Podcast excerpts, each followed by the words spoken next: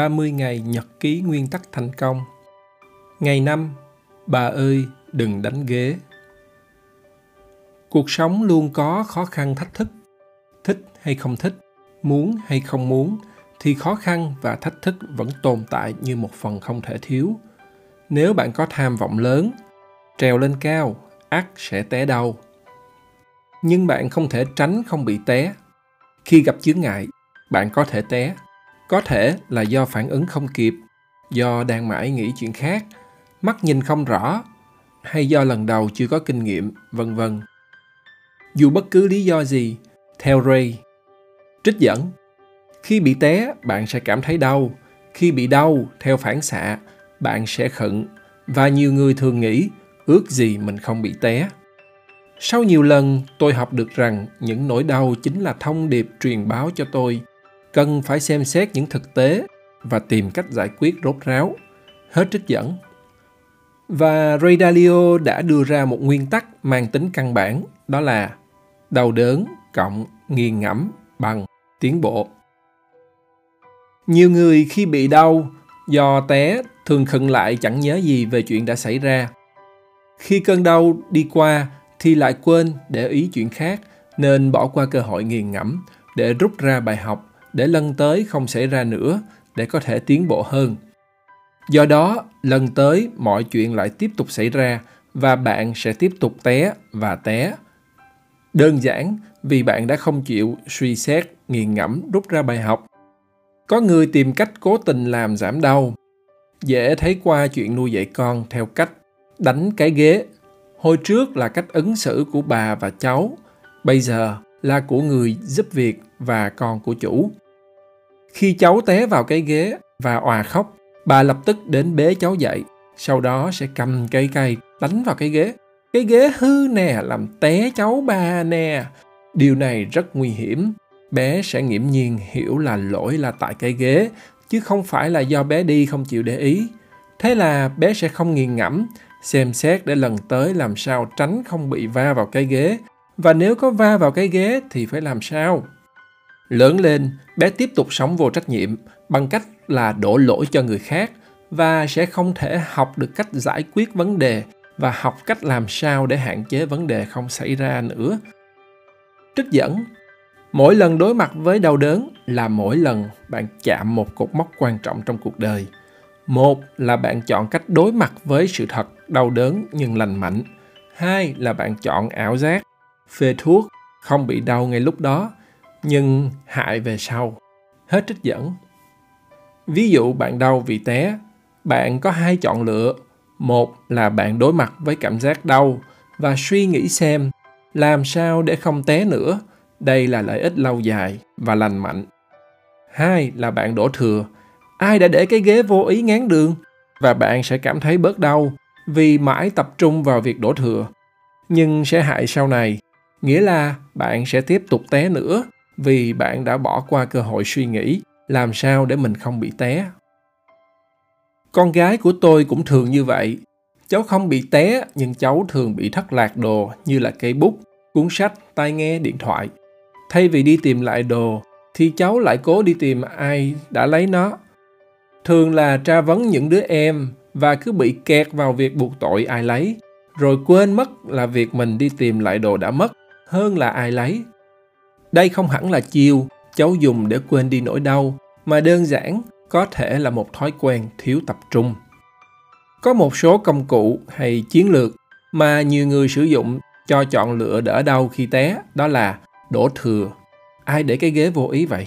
Phàn nàn, chỗ này lúc nào cũng trơn, là mắng, chị mới làm hay sao mà không biết, ăn vạ, làm náo loạn, vân vân. Một khi bạn chọn cách này, bạn sẽ nghiện với chiến lược này và càng ngày càng lên đô.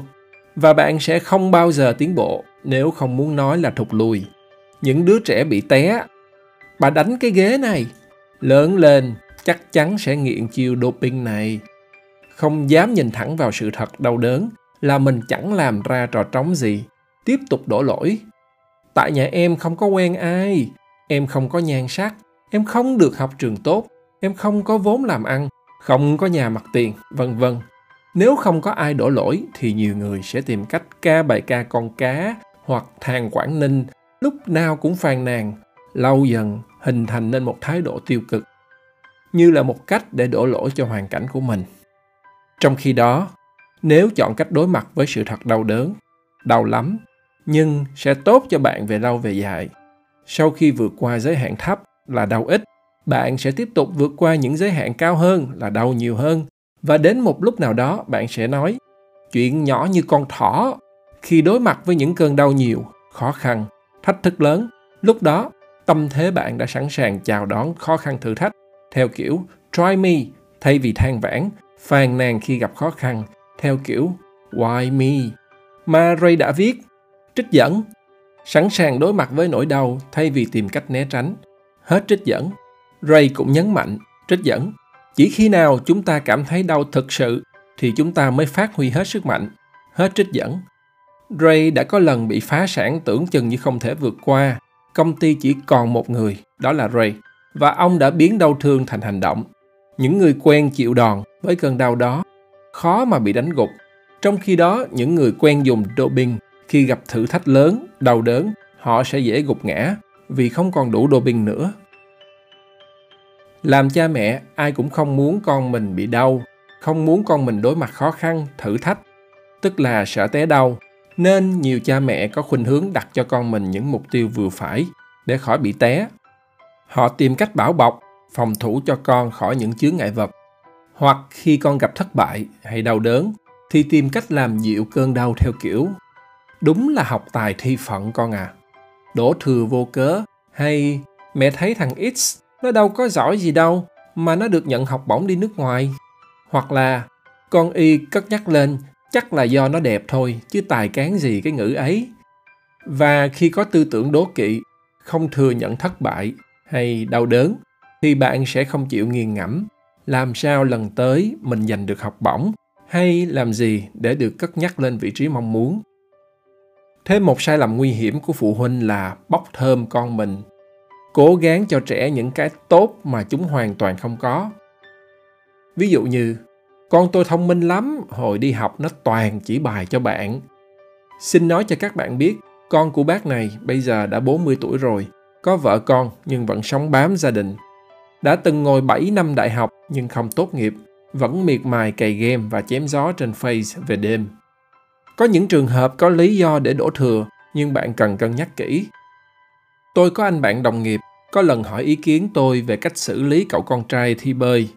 Cậu bé tập luyện chăm chỉ trong cuộc thi bơi và kỳ vọng sẽ giành chiến thắng. Thực tế, cậu bé về ba và hai vị trí nhất nhì thì có hiện tượng khai gian tuổi.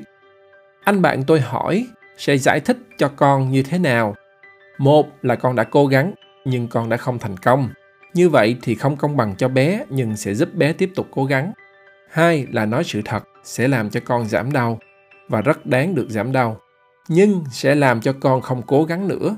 Thậm chí đây là trường hợp của tôi.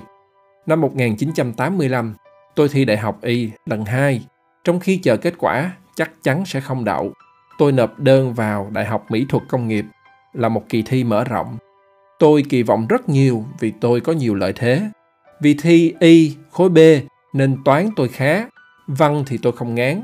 Đây là hai môn mà những thí sinh thì mỹ thuật đều sợ. Còn vẽ thì tôi đã học hơn 6 năm, có thời gian còn học luyện thi kiến trúc. Thi xong môn vẽ, môn trang trí và vẽ người, tôi rất tự tin so với các thí sinh khác trong cùng phòng thi. Kết quả là ba môn toán 8,5, văn 6,5 và vẽ 8,5 điểm. Tưởng ngon nhưng rớt. Sau đó nhiều người truyền tai nhau. Đây là kỳ thi mang tính hợp thức hóa cho các thí sinh con ông cháu cha trong ngành. Khi bị rớt, đầu đớn tôi đã có hai cách chọn. Một là đổ thừa. Có lý do để đổ thừa mà. Sẽ làm tôi cảm thấy đỡ đau, xấu hổ. Nhưng về lâu dài thì chẳng giúp gì cho tôi. Hai là chấp nhận đau đớn, tức là mình đã rớt xem xét thất bại vì cuộc thi không minh bạch và rút ra bài học cho lần tới, đó là né những cuộc thi đại học mở rộng. Tôi đã chọn cách thứ hai, sau đó thì thi vào Đại học Thủy sản Nha Trang lần thứ ba. Nếu rớt lần này nữa, tôi chắc sẽ đi Viettel, tức là đi bộ đội đó các bạn. Chuyển đến sống ở Canada, tôi phát hiện thấy nhiều điều thú vị, làm tôi thay đổi. ở đây cha mẹ không khen con mình thông minh thầy cô cũng chẳng tự hào nếu học trò thông minh thông minh là một lợi thế trời phú nghĩa là may mắn đã gọi là may mắn thì không thể tự hào được. Cái mà người ta ngưỡng mộ đó là thái độ làm việc chăm chỉ, ý chí vượt qua khó khăn, thử thách, vậy mới đáng tự hào. Trong khi đó, nhiều người việt muốn sở hữu thông minh và thường tự hào, hảo về dân tộc tính thông minh. Điều này cũng nguy hiểm không kém. Ngay cả khi bạn thông minh thật, thì bạn sẽ dễ khinh suất, đánh giá thấp vấn đề, không nỗ lực đúng mức và dễ dẫn đến bị đổ gục khi gặp thất bại. Và khi đề cao thông minh thì chúng ta có ý xem nhẹ. Nếu không muốn nói là xem thường, đức tính, cần cù. Bằng chứng là, thằng này nó lấy cần cù bù thông minh. Nếu thật sự thông minh và đạt được đến cảnh giới cao, bạn sẽ nghĩ rằng, tôi chẳng thông minh tí nào, nên tôi phải cố gắng hơn nữa, và người thông minh sẽ tìm và tạo ra cho mình những nguyên tắc. Như ray đã nói đầu cuốn sách, cuộc sống như một dòng sông, bạn không thể bắt sông ngừng chảy hay né không gặp gành đá. Bạn cần phải học đối mặt với khó khăn, thách thức để rồi tìm cách nương theo dòng chảy. Đầu tiên, bạn phải khuyến khích, tạo điều kiện cho con trẻ đối mặt với khó khăn, thử thách trong học tập, vui chơi, giải trí và chấp nhận cho chúng đau khi vấp té. Khuyến khích chúng thất bại. Quan trọng là dạy cho chúng cách suy nghĩ, rút ra bài học cho lần tới càng nhiều thất bại lúc nhỏ thì mới tập cho trẻ tinh thần đương đầu với khó khăn, thất bại khi trưởng thành. Tạm biệt, nguyễn mạnh tường. Sáng lập Max communications và đồng sáng lập icb x-men.